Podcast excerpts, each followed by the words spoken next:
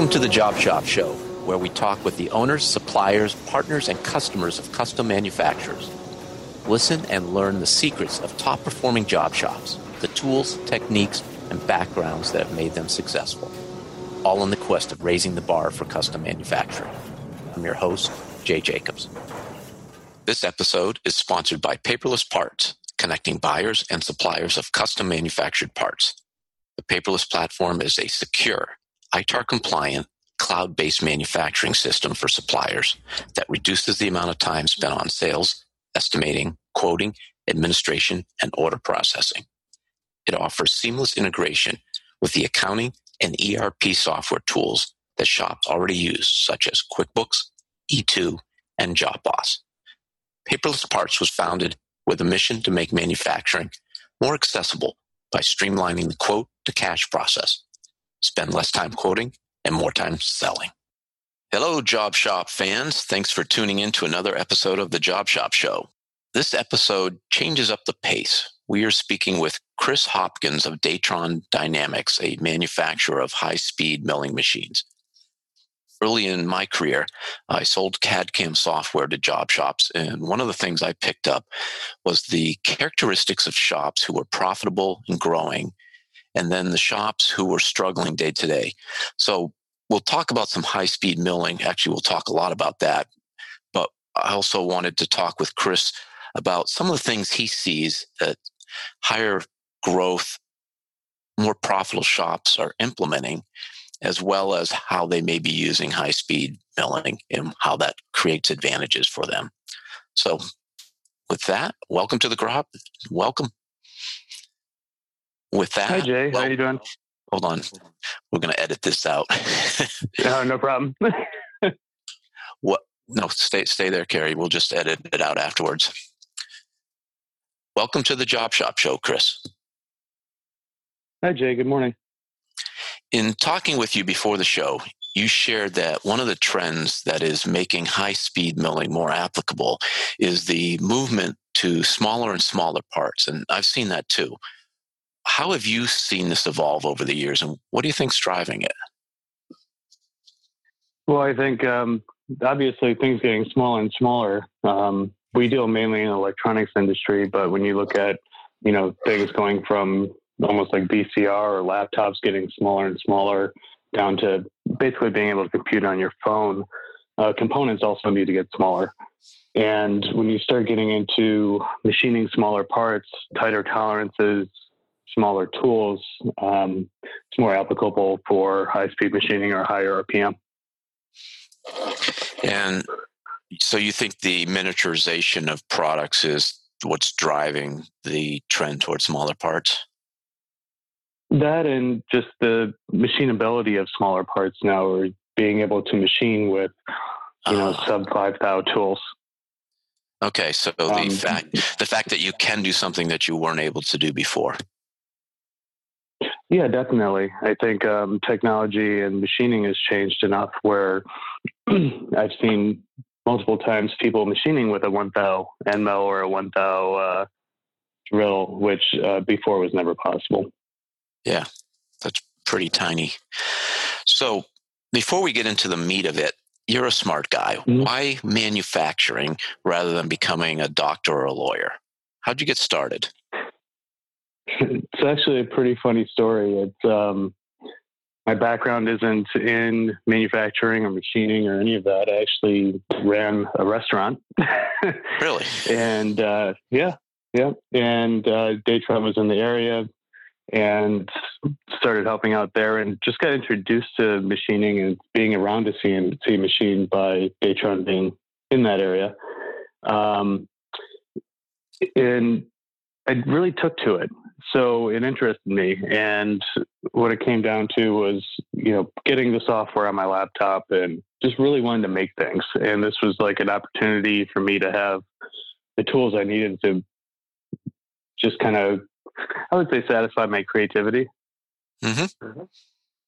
And so, uh, it just really stuck to me, and I ended up working for Datron. And I started off, you know, way at the bottom. I did service and swept floors, and now I run the West Coast operations out of Livermore, California. So you really did start at the bottom then. Are were you yeah. always were you always I know you're on the West Coast and Datron is here in New Hampshire where we're recording this. Did you start on the West Coast or were you in New Hampshire? Well, I was actually in New Hampshire. Um, I was living in Milford, which is down the street from the office there. Mm-hmm. And um, I did service, went into applications, installed and trained people on how to use the equipment and, you know, come up with outside the box ideas to kind of automate things. And did that for about 10 years before moving out to California and opening the West office. And how long have you been with Datron? Uh, about 15 years now. 15 years. Datron is a German company, that's correct? Yes. So, company is based uh, just south of Frankfurt, Germany, and Darmstadt. Um, they work very closely with Darmstadt University, which is in the area and known for high speed machining. What's your role now at Datron? What do you do? So, I'm solely responsible for all the operations on the West Coast. So anything from Colorado west, um, mainly in the Bay Area, being so close to it. but we have uh, the sales showroom, service, applications, um, inventory, everything on the West Coast over in Livermore. A lot of responsibility. Yeah, but it's fun. Um, it's it's been interesting since moving out here. I've had a deeper appreciation for um, the troubles people have trying to get crazy parts made. um, you see quite a bit of parts, especially when we talk about parts getting smaller. Mm-hmm. We see quite a bit of things just getting very, very small, and the challenges are more of how can we make it and make this work because they can always design it, but the troubles in getting it made. So I want to get into high speed milling, but it just makes me curious. You've probably been into a lot of beyond job shops, some of the product companies out there, and some of the common names that we hear. Do you have any success stories or just interesting stories in some of those companies? Maybe that you were in early and you've seen the growth? I've definitely seen the growth in quite a few companies there. I can't normally name them. okay. Um, but what the, the growing trend is, is that we were talking about high speed machining. There's high speed machining, which is, or milling, I'd like to call it, which is, um, you know, just a higher feed rates, uh, higher RPM, lighter, lighter cuts. Um, but what they're looking at when they say high speed machi- machining is actually the whole process.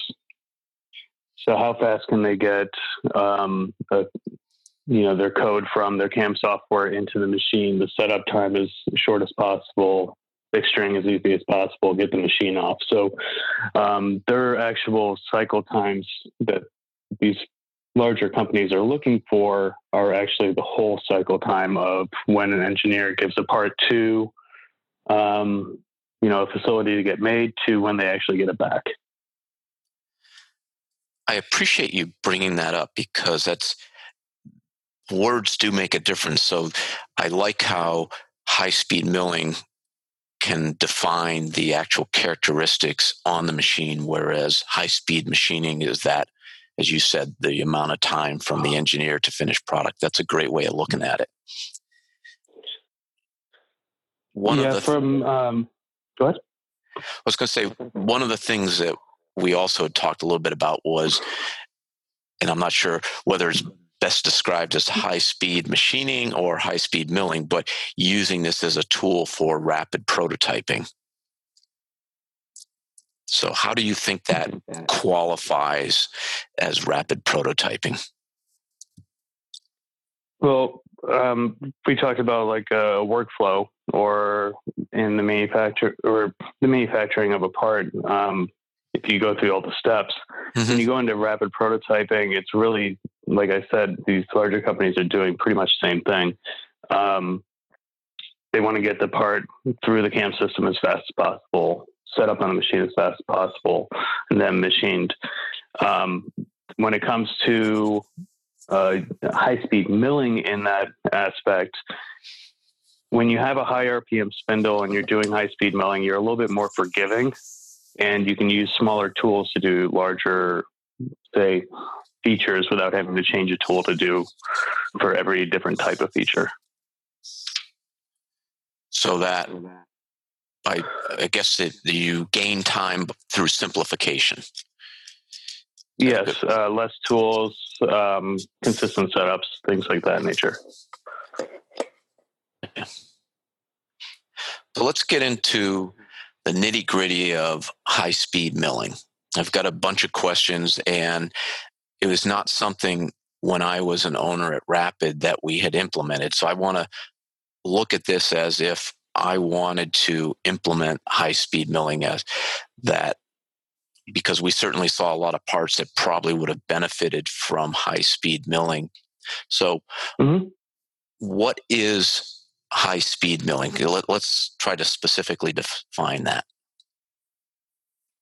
So, I would say high speed milling is the use of uh, lighter cuts, higher RPM, higher feed rates in a material instead of larger tools, um, slower feed rates, slower RPMs, and um, heavier cuts. So heavier um, engagement rates. Um, so uh, specifically, when what's the sort of starting point of RPM for high speed milling, and what does it go up to? I've seen it go up to uh, you know 100,000 RPM with some really small Whoa. tools. Whoa.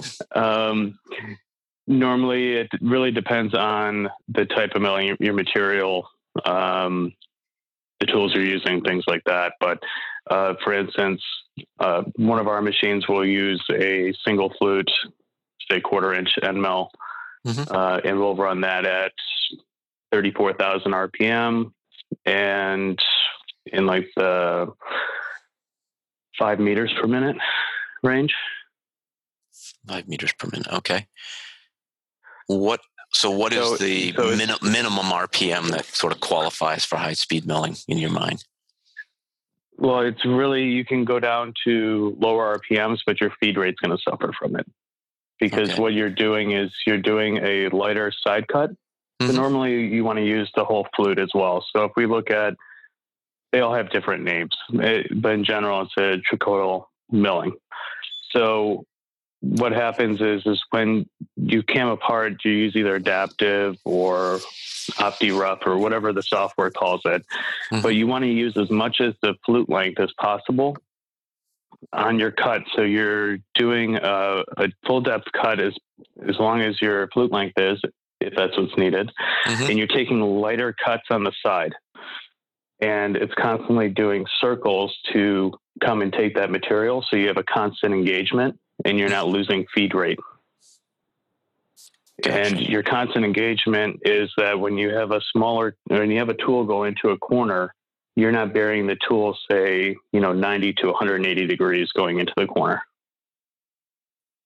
What are you doing instead? So it's it's constantly doing little circles to remove that material and then come in. Okay. Okay. So it's a, a trochoidal um, movement. Mm-hmm. It's very hard to explain it in words. No, that, without no, that, uh, uh, definitely, and I'm sure shop owners and machinists who are listening to this have a good sense of that. When you say you're taking lighter cuts, what what are we talking about in terms of material removal in terms of a lighter cut versus a more traditional cut, if we want to call it that. So what happens is you start you're taking about usually about 15% or less of the tool diameter off the side. That's what your step over is mm-hmm. on a cut like this. But because of the high RPM or higher use of higher RPM and higher feed rate in your uh, thinner chip, you're actually getting a higher chip volume in the long run compared to conventional machining. Yeah, that makes sense. That makes sense. And you're also benefiting from longer tool life, better finish, less stress on the part. Why is the tool life longer? Uh, because you're not focusing on using one part of the tool all the time when you're cutting. So if you're using the total flute length, most of the time, uh, a tool you'll see be chipped on the tooth on the bottom, mm-hmm. yeah. or just a section of the bottom of the tool. Uh, when you're using adaptive milling or any of these um, high-speed milling techniques, what happens is you have less heat on the tool because you're taking a thinner chip and the heat's coming out with the chip, but you're also uh, using the whole flute. So you're essentially when a chip uh, tool breaks or wears out just on one section of the tool, the rest of the tool is still good, but right. you just don't have a way to use it. yep, that was always frustrating. I would definitely see the chips at the bottom of tooling and be able to essentially cut my finger if I wanted to higher up. So that's a, and I know the CAM software is a huge part of this, but the fact that you are not generating a lot of heat has so many advantages. As you, you talked about the, the tool length, but maybe you could specifically get back into how that affects the cutting of the material or the part in holding tolerances and anything else, uh, stresses that might come into play with more traditional machining. Well, yeah, your your work holding can be um, you definitely with high RPM you still need to have pretty balanced uh, setup in general, mm-hmm. but your work holding doesn't have to be as large uh, because you have less force on the part. Um, you can one benefit as well is a lot of times you can get away without coolant too if needed. Really? Uh, which can save quite a bit of time too. Yeah. There's a lot of dry machining with high speed machining because as long as you have uh, proper tooling and you're getting the chip out with the heat, you're not really affecting the part much. Um, most of the time too, with there's when you're doing roughing using a high speed machining technique, um, you also normally have to do a finish pass on the part. Um, so that's a simple operation, but your time roughing the part is significantly less. So for high speed milling, do you require different cutting tools or how are the cutting tools selected differently than traditional machining? What are what are the considerations? Well, compared to say uh, conventional machining, you're used to going to like the largest tool that you could fit inside of a pocket. Mm-hmm. Um, with high speed machining, you're able to go to a smaller tool that maybe you don't need to do a tool change and you can do other features at the same time. Um, usually, at least on our machines, we use single flute just because of the large evacuation of the area for the chip. Um, that allows us to go a little bit faster. Um, but so, if I can stop the tooling's about the same, just smaller. So, a single flute versus two or more flutes, the chip evacuation. Just educate me a little more on why you're able to why that's important for for high speed milling. So it's all about heat. Mm-hmm. Yeah, yeah. So, in on our machines, if we're say we're milling aluminum, we want to get that chip out as fast as possible. Um, anytime I'm milling aluminum, if it gets heated into the flute, it just welds itself onto the flute of the tool. Mm-hmm. So, a single flute will have a larger. Um, the flute itself will be larger because it's taking up a larger area of the tool, and it'll be able to get the chip out faster. Okay, great. How about coatings for tools, do those matter?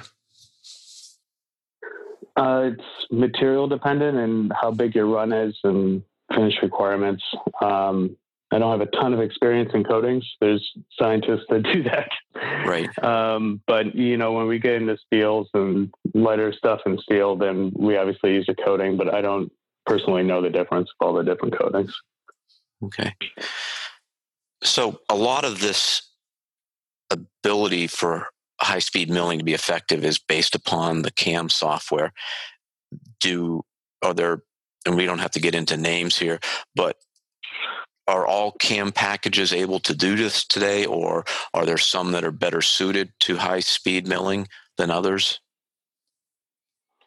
Well, I'd say almost all of them can do it now. Um, I think what's starting to progress is how easy it is to uh, have a solid model and your stock in view and just tell it to rough it out and the machine, the cam software being able to figure out the most efficient toolpath automatically. I think that advancement has it's gotten better and better and better over the past 10 years I could see. And to the point now where, you know, you define your stock, it knows what the solid is, you give it a tool and it figures out where to go. It knows the flute length of the tool, everything automatically. And I think that's what's, you know, the, the time it takes for someone to program um, a roughing path on you know, a part where it knows that this is a pocket, this is a flat surface, this is, say, a mm-hmm. 3D surface, and on a 3D surface, we want to have a lighter step up coming up over mm-hmm. that edge. Mm-hmm. Um, softwares can figure that out automatically now, which I think everybody should be using because um, it's essentially a couple clicks of, a, of the mouse, and you already have a roughing path that's got you like 60, 70% there. And what about the other 30, 40%? What is that experience based for high speed milling or what what well, considerations in programming? Well, I think there's when you get into like high speed hard milling, um, say for finishing steels, things like that, you want to actually you have to go pretty deep. Um, not a lot of the softwares will compensate for what size or what edge of a ball is uh, like if you're using a ball mill to finish a 3D part, mm-hmm. um, and you want to you want to keep a constant you know feed rate and RPM going around, but you're not always on the same part of the ball. So you have different surface feed on different parts of a ball, obviously, and then mm-hmm. you're at zero at the bottom because it's not center cutting. Right. So so a lot of softwares we're not able to adjust for that or you have to keep a part on a certain angle or tilt it to do some hard milling to get really nice 3d features but some cam software has moved to the point where it's advanced enough to think about those considerations uh, i think they're close there might be something out there i'm not aware of okay um, but uh, we see a lot of hard milling or like finishing work with ball mills, things like that, uh, at high feed rates, high RPMs. But the trick is always to make sure you're on the same part of the ball the whole time. Gotcha. Hmm. So, how about on the shop floor actually running the mills? I know that depending upon the operator, and I say operator, but also could be a machinist who has set up capability. There was a reluctance sometimes to run programs at 100% of feed or RPM. Do you see resistance with people who just aren't used to high speed milling when it gets to the floor? And how do you get hmm. around that? How do you help shop owners and shops make people more comfortable? Uh, it's a confidence thing, to be honest with you. mm-hmm. um, I still, if if I'm doing something crazy on the machine, I don't I don't use the machines as much as I used to. But um, if I'm going to do something, I usually still have you know I start off a little bit lower, and I don't just run the machine right 100% full out. Um, but you know, if it's a program that I trust, I'll just hit go and walk away. So I think it's it's really a confidence um, thing on you know showing the setup person or the operator this is what's going to happen and this is what it should sound like things of that nature too because um, you walk through shops and you can hear when something's good and when something's bad right when it's being right. milled so i think it's a confidence thing and getting used to it um, plus you know the machinists um, if they're used to doing things a certain way for so long. It's basically like trying to teach someone to tie their shoes a different way. Mm-hmm. So um, it just takes some learning and getting used to, um, but it's definitely worth it in the end. Um, every shop that I see doing you know, high speed milling techniques of, you know, adaptive milling or opti milling or whatever you want to call it out of the cam um, are getting way better cycle times and better tool life. You mentioned the sound on the floor.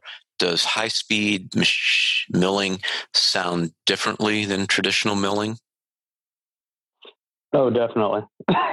in, in what way? So, uh, so you're more of a high pay, um, a high speed whine mm-hmm. more than a, a low grunt, you could say. Mm-hmm. Um, and if you've been in a machine shop, you know what I'm talking about. Right. But um, yeah, you you have more of a, a high speed, constant whine. Um, you don't hear different pitches. Um, usually, you're c- consistently engaged in the material. Mm-hmm. Um, so it's not as much of a large grunt, pause for a few, and then a large grunt again. Um, it's more consistently just like a, a light whine. Uh, it's actually a little bit quieter, depending on what you're milling. What sounds would be bad if you're hearing it coming from a high speed mill? Any sort of rattling. obviously. um, any sort of rattling, and you'll be able to hear chatter pretty quickly too. Uh, once it, the whole thing with high speed milling is that when you raise RPMs and you start doing these high feed rates, you have to be pretty cautious about run out and uh, things being balanced and held properly. Mm-hmm. Um, because any sort of vibration or harmonic you will end up seeing in the part. So does that relate to fixturing or the uh, what other? Let's say tool holders. Tool holders as well, or is it primarily tool, tool holders? holders pri- primarily tool holders. Um, spindles have to be very well trammed. Um, you don't want to have you know a vice with a lot of room underneath. You want to make sure everything's secure. Okay. So getting back to the people, how much time does it take to get a shop up to speed if they've never used high speed milling? And do you need to hire someone who has high speed milling experience? Uh, I think on the cam side, you could probably do it in house if you have people that are programming and that want to use high speed milling. Um, a lot of times it's the setup person trusting the programmer. So if a programmer could sit at a machine with an operator or a setup person and maybe show some high speed machine techniques and explain the philosophy on it, mm-hmm. I think it could be adapted fairly easily. Um, but when you look at, um, you know, new new people coming into the industry, they this is pretty much all they're learning. Um, there are some conventional methods that, you know, for some parts it does work out well. Um, high speed machining isn't going or milling isn't going to be uh, the best for everything. There's some features and things like that that are going to be better suited for more of a conventional style. Um, but nowadays, you could go on any machining group on Instagram or any video you see on YouTube, and most of it's all high speed machining now. Does the CAM software is it a is it smart enough today that it knows when the high speed machining and we'll call the more traditional where will will automatically put in the right types of uh, feeds and speeds or is that still up to the programmer uh, depends so there's there's programming speeds and speeds uh, for that type of operation and you could set it up that way Mm-hmm. So anytime you're doing a high speed milling technique and you're using this tool, this is the RPM and feed rates you should use. Um, and you could calculate your step over rate according to the tool diameter, things like that, and just set it up as like an expression essentially. Mm-hmm. Um, but there's got to be softwares out there that um, maybe know. That's something that I haven't been able to find, at least in what I've been using, is um, what size feature or what shape is best suited for high speed compared to more of a um, standard machining um, toolpath, and for the for the CAM software to figure out if that's a good fit or not. So we'll say that today it's definitely the programmer who is making the call. Yes, definitely. Okay. What other things do you have to think about as a job shop owner if you want to implement high speed milling in your shop? Let's see. There's really getting the right software that your programmers are comfortable with. Um, everyone that you're going to be hiring is most likely already been trained on it. Um, if you're hiring uh, entry level machinists, they all are going to know what you know adaptive milling and mm-hmm. OptiRough or OptiMilling is. Um, it's it's it's a beginning to be the norm, really. Um, at least from what I've seen out here on the West Coast. Uh, if I go into a shop and I see someone just doing, you know, basic step down, step over, re- repeat type thing with the mm-hmm. The control, it's it's usually pretty scary. usually a pretty dirty shop, one or two machines, a couple of guys. Uh, it's not the machine shop that's taken off or has rows of machines and clean and everybody's smiling.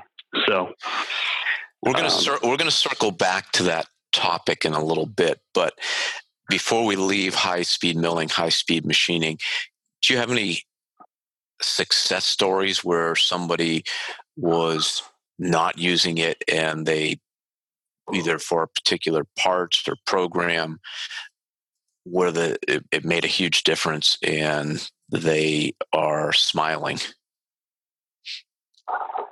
Um, I've seen it quite a bit in the, um, let's say, high frequency RF, um, like satellite parts, uh, because being efficient with like a small tool to do tons of pockets, or you know, we're talking large sheet material with hundreds of pockets in it. Mm-hmm. Uh, to come in and machine all that stuff with, say, an eighth inch tool and be able to do all these tiny pockets and do it all in one pass going down. Um, we've taken some parts that have been, you know, 18 hours and brought them down to like eight. Really? Yeah. And within By that having higher having higher RPM and doing the proper techniques and the high speed machining. Sure. So beyond a huge time savings, because that's more than 50% reduction in cycle time, mm-hmm. were there any quantifications of better tolerances, better surface finishes, other characteristics of the parts that resulted uh, uh that that came out better as the result of high speed milling? I would say tool life for sure. Um, yeah, so we could use one tool to finish the whole job. They were switching out tools in between. Mm-hmm. Um,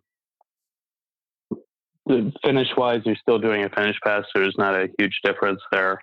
Mm-hmm. Um, but mainly just the the time of chip, the time it takes to remove that much material. So the chip evacuation was much higher. Gotcha. Um, there was also less warping and things in the part. Um, As there's less by heat. having less yeah. Yeah. Excellent. That's that's a huge win. So where does the Datron high speed milling product line fit in? And let's first talk about that, but then I will also want to ask you about how does it fit into high speed machining as a as the that as a process. So, but let, us just hear about what Datron is doing with high speed milling first. So we're along the same principles as any high speed milling um, that can be done on a machine, but we have a different uh, way of going at it. So we're using smaller tools, so 10 millimeters smaller, using very tight tolerance uh, cutters and uh, tool holders. So we're using tool holders that are you know three microns or less of run out. Hmm. Um, we're also running on a uh, machine that is somewhat lightweight, so we're more nimble than having this huge, um, you know, heavy z axes or a, a, huge table moving. So we're we're moving less mass, so we're able to accel decel faster. Um, so in in that nature, it's kind of built just for lighter cuts, faster feed rates, and having a spindle that goes to forty or sixty thousand RPM helps.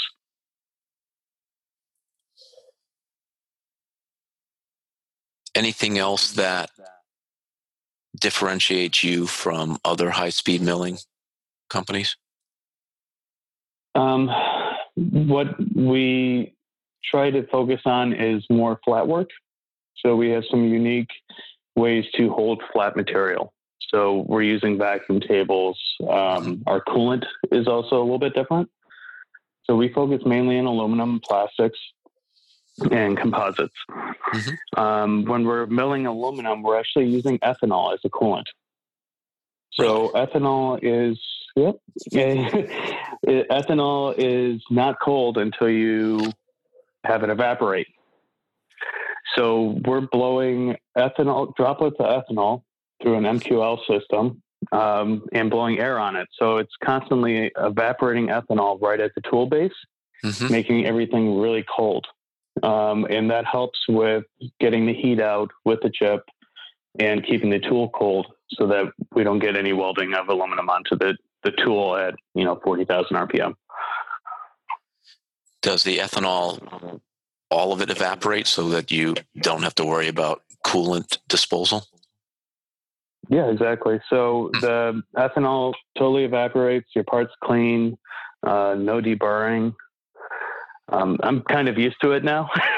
sure. kind of spoiled, I guess. But um, yeah, it's it's something I'm used to, but it's not very conventional normally. Um, we had some people, you know, some people use isopropyl and things like that, but mm-hmm. uh, the use of ethanol is definitely helps quite a bit and just keeping things clean. Um, all your chips are dry; uh, mm-hmm. uh, they're easier to clean off the part, and uh, there's no mess. Sure, and you don't have to wash the parts afterwards. So, yeah, exactly. Yeah.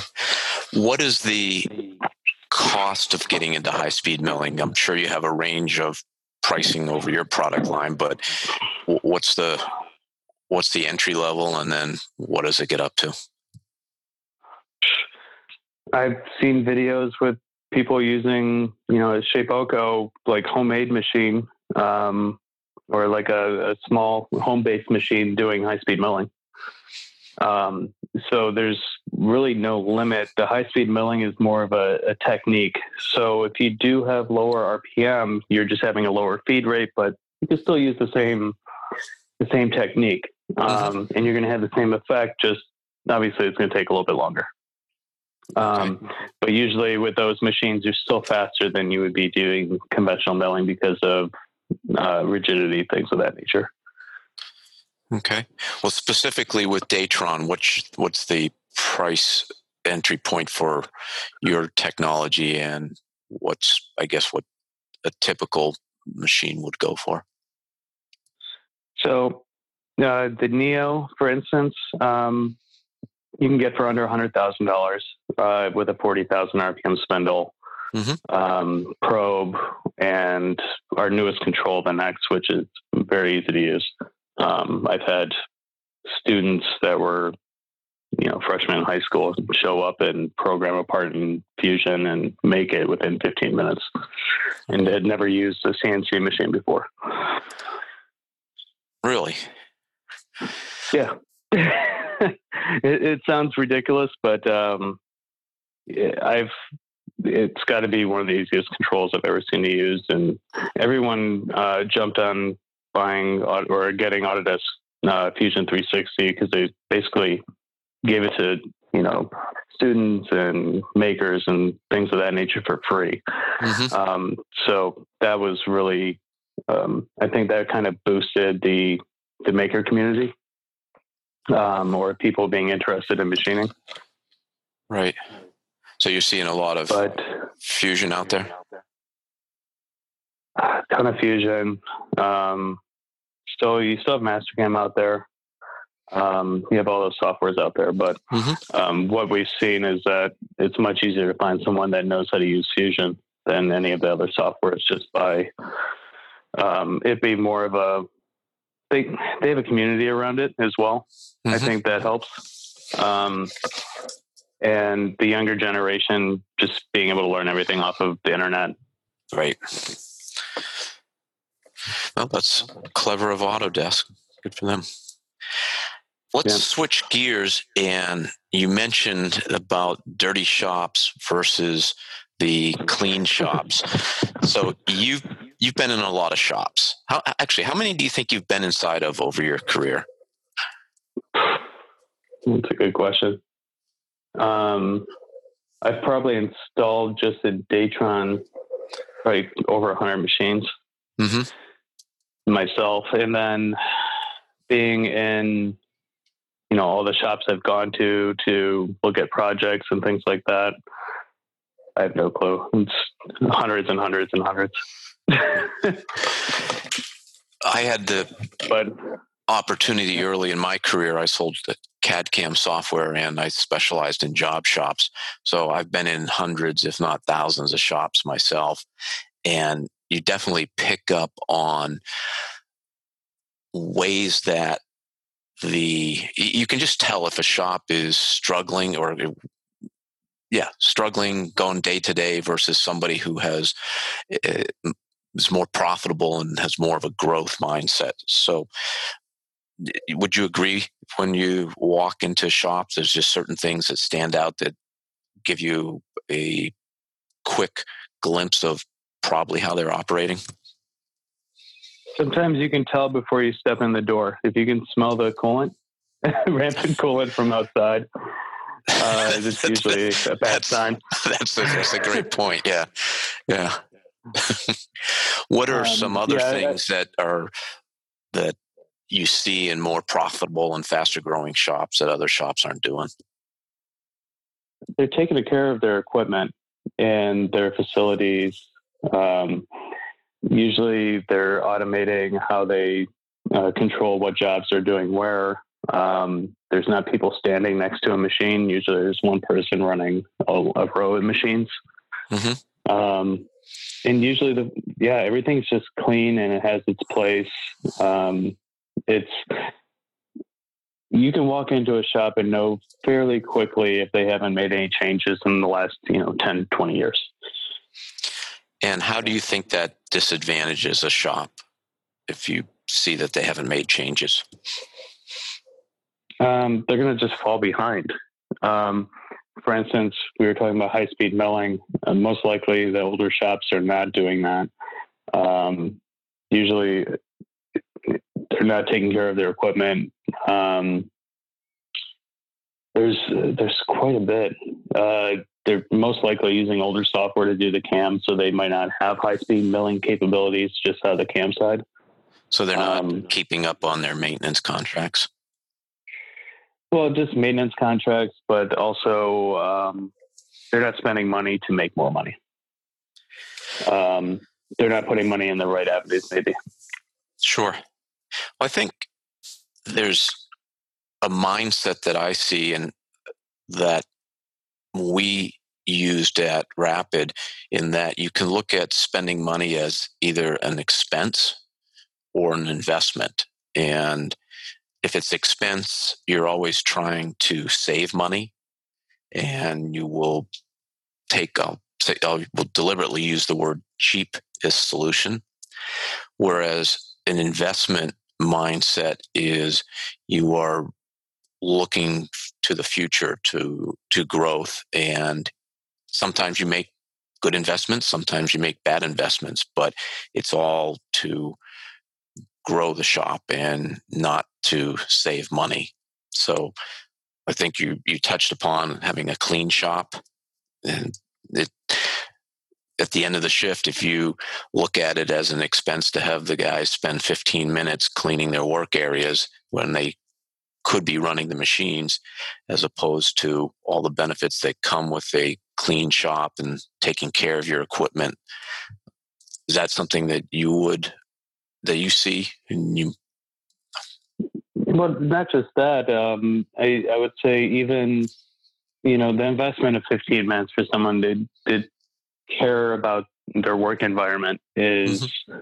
definitely worth it um, especially in the long run because if for instance our shop here in livermore we we do some r&d and we make sample parts and things like that but mm-hmm. the machines are never left dirty at the end of the day um, one reason being is that we do better work in a clean environment we care more um, mm-hmm. You know, if you if you go into a dirty environment, you're not going to have the same care because it's already dirty. Um, just it, it's it's kind of a mentality uh, state for me. I'm also German, so I'm a little upset about things being in place and and being clean. But um, but no, it's uh, I mean, our shop we have a white floor. which is kind of unheard of, but we have white tile in our in our with the, with all the machines, sure. and um, it's it's just one of those. It's a mentality, and you know, kind of how you feel good when you have new clothes on. Sure, new fresh clothes on. So uh, we want to feel that way all the time when we go in to make parts, especially parts that could be worth thousands of dollars. You know. Right, and I think that's a great point. It also gives confidence to the customer when they walk into a clean shop versus a dirty shop that you will be paying attention to their parts, particularly if they are tighter tolerance or not an easy part to make. Every part is important to the customer, or they wouldn't be making it. So um, you just have to be able to have that detail mm-hmm. um, and give that impression definitely. So I use the term that a lot of job shops are still in the 20th century. What beyond what we have just talked about, what are some of the specific things that you see shops that you walk in that they that they're doing that is holding them back but could easily be changed? I think a big part is um, what we're seeing it more and more now is just tracking, um, knowing how long parts take, and um, really just collecting information from these machines and from the shop in general to make better decisions and to program things properly. How are they? Tra- There's a lot of stuff. Yeah, I was going to say, how how are they better tracking it? What, what sort of tools are out there that you know of? I know of. Um,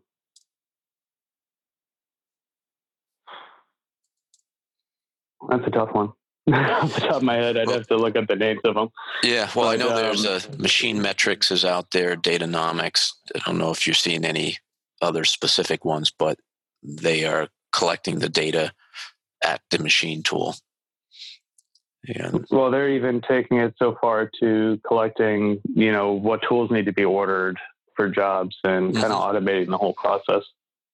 Um, this is just some of the stuff I've seen being done in shops. I don't remember what softwares they were all using. Some of them even tried to make their own, which I don't understand. But sure, actually, one of the things that we used very successfully at Rapid was we had the MSC automated cabinets. Do you see a lot of those, or from other folks in shops? I see them every now and then. Um, a lot of prototype shops will do that uh, just because of not knowing what you're going to need right away mm-hmm. and being able to keep it on hand without having the overhead. So uh, you can basically have you know a larger variety of tools on hand, but you're only paying for them when you use them. The big benefit for us was that, as you know, machinists always want a new tool but exactly.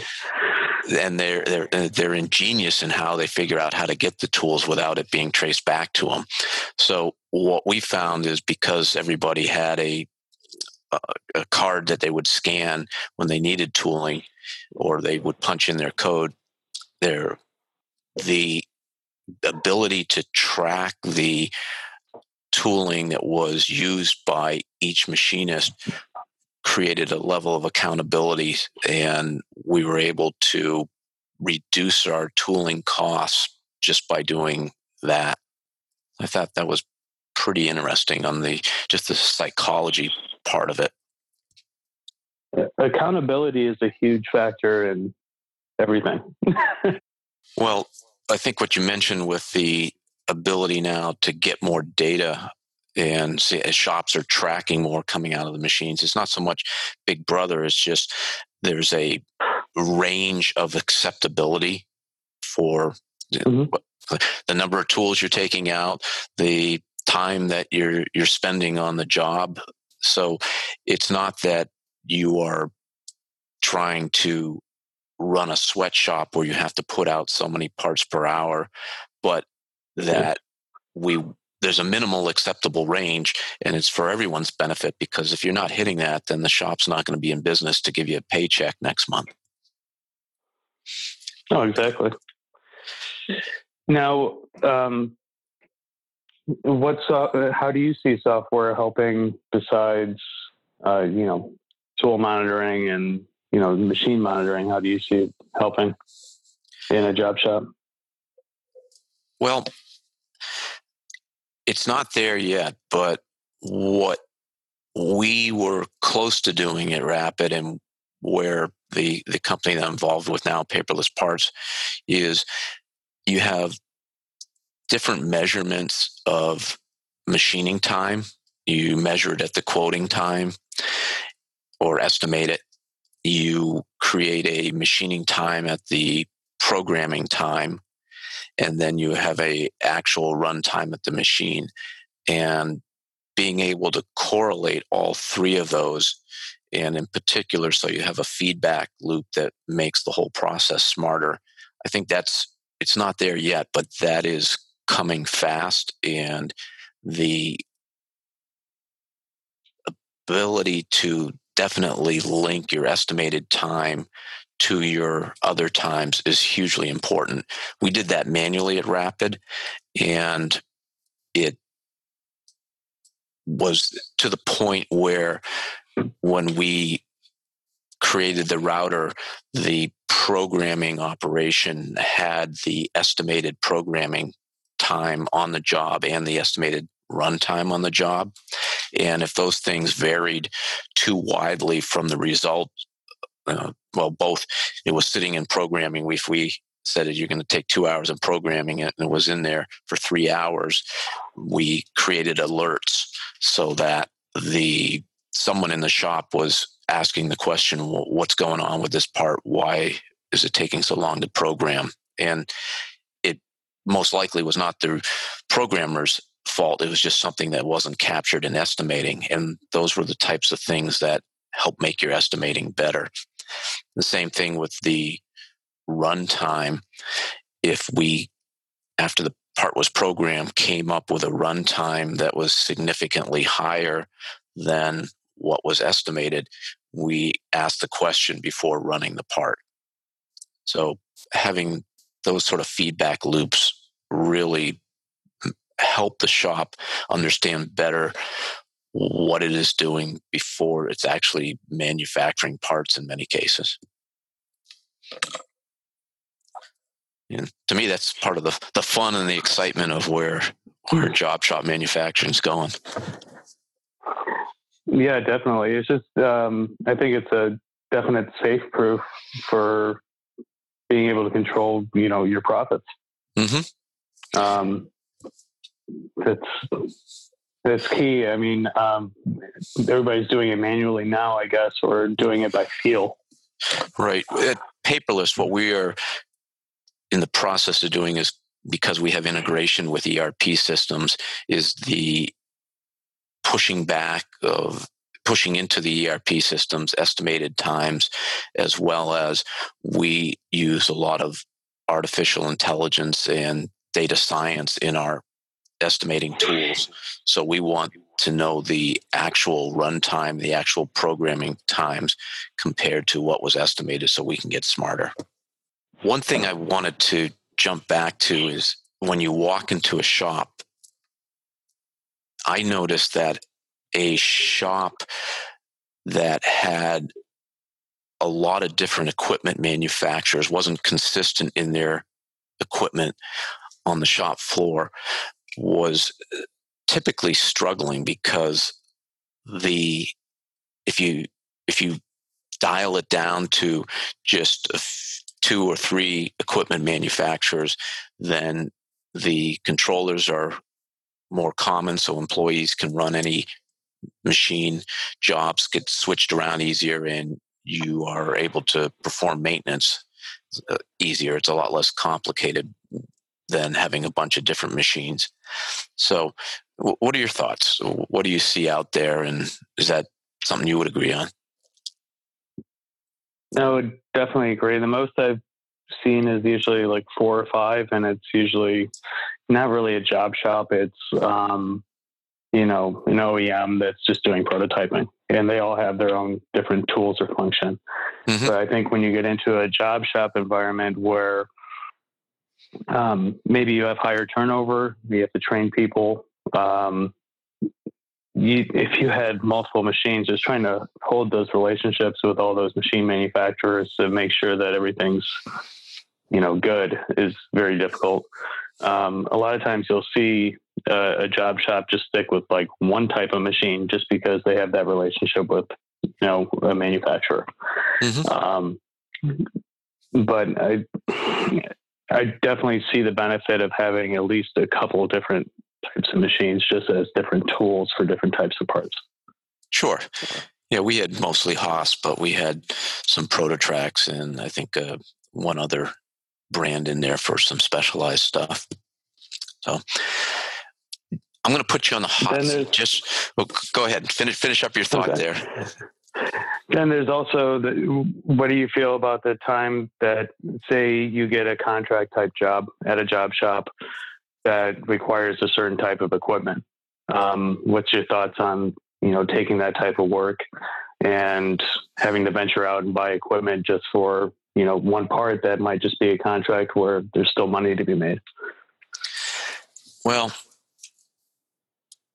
personally i am not in favor of that because i've seen too many contract jobs where that happens going away after six months and it's really tough to guarantee that you will have a long enough contract to pay off a machine so mm-hmm. I always like to really control the risks I was taking in the shop. And for me, that risk was too high. Now, saying that, I certainly have been in plenty of shops where it's worked out well. It's a partnership with a customer, but it, I guess it's a case by case basis. I just wanted to get your take on it because we see it periodically, and um, usually it's a it's a long time before anything ever goes through, and it's a very low possibility that anything happens with it. Yeah, yeah. I it I'd rather stick with what I know how to do, what I'm good at, and that mm-hmm. typically involves what I already have in house. I'd rather add more of that and just grow from that perspective. Yeah, that's my thought exactly. okay. Usually. Yeah. It's, All right. So you're gonna put me on the hot seat. Let's gonna put you on the hot this. seat. So you are working for a company that sells machines, but let's say you just had the passion to go out and make parts. You were going to start a shop to do that. How would you do it? What would you focus on? What do you think is an underserved niche today? I would take everything that people are no bidding. And what do you see stuff? To be honest with you. Yeah. What so, do you see? What types uh, of parts very, are being very no small bid? parts. Mm-hmm. Very small parts. Um, things that I would need high RPM for. Smaller tools uh, unique work holding, because um, that basically would be my blue ocean. There's not there's not a lot of people out there that are focusing on making these tiny parts anymore, or they're getting whatever they want for them. Um, I would, of course, I would have a Datron machine because Of course. been around it. Yep. Yep. Um, I would also probably get like a Kern or something if money was no object, because now I'm opening up my possibilities to make parts that no one else can make. So um, say that again, you would no get a- you would get a uh, what? Kern. What's a kern? Kern. Uh, it's a very uh, high speed, high tolerance machine out of southern Germany. Um, I'll send you a link to it after after our talk here. Uh, but they're holding, you know, sub micron tolerances and cutting with tools they're, you know, couple micron large. Um, Really? I, yeah. Um, I have a contact that you should probably talk to there as well. And that makes Um, that makes a lot of sense because as parts are getting smaller and smaller, they that that would be the trend of where they're going, and they're certainly not going away. So Well, I would just want the tools that most people don't have or don't know how to use to put set me apart. sure, Um, and that's pretty much it. Because if you have the right tools to do a job, there's always going to be work. Mhm. Um, it, it's. I know it sounds a little ridiculous. I'd rather take smaller volume at a higher price than higher volume at a lower price, and you. make sure I have Totally the agree. talent to do it. Yeah, totally agree with you. So, well, I think we should start wrapping up. Along those lines, you are not going to leave Datron, but if somebody is interested in taking you up on your idea, how can they reach you or Datron? Uh, they can reach me um, through my email, uh, chris.hopkins at datron.com. Um, I have people call me and say, you know, I'm looking for to make this type of part, and I'll even if it's not a Datron part, I know some of the other machines and some of the Mhm. other vendors in the area, and I'll send them their way. Um, my goal isn't to sell a Datron, but to make sure that they have the right tool for the right job. Well, Chris, but yeah, they could send me an email or um, also um, my number is also online, uh, so they could call our office too anytime. and it's simply datron.com Yes, for your website. Great. Well, this has been super. Thanks for all the insights you've shared today. My eyes have definitely been opened in regards to high speed milling and high speed machining. And I am sort of kicking myself that we hadn't looked at that more seriously at Rapid. So I also think that some of the commonalities of the higher growth, higher profitability shops are important for our audience to hear about. And it's what we need to share why I'm doing this podcast to help us raise the bar for custom part manufacturers. So thank you so much for taking the time to talk with us and sharing the knowledge you've accumulated over the years. Uh, anything else you would like to add? I would say don't just focus on the high speed milling part of it, but Mhm. on the whole process. Um, just how fast you can get it through the whole cycle of you know getting uh, quote or getting uh, RFQ or request or RQ request for quote. Mhm. or um, all the way to the card being shipped out. Um, we live in a time now where convenience is worth more than you know money or um, anything else. So uh, if you can be convenient to the customer and be fast, um, it's going to set you apart. I don't know if you know the our core purpose at Rapid was we manufacture time. And I think that lines exactly with what you just said. So again, thanks for being on the show. And Thanks for everyone, yeah, absolutely. And for everyone, that's it for another stunningly exciting episode of the Job Shop Show. And we would like to hear from you. Want to mm-hmm. know what clicked and get your suggestions on topics and other guests for the show. to give us some feedback, simply go to the jobshopshow.com and it's the jobshopshow.com and click us in the upper right hand corner. So until next time, happy part manufacturing.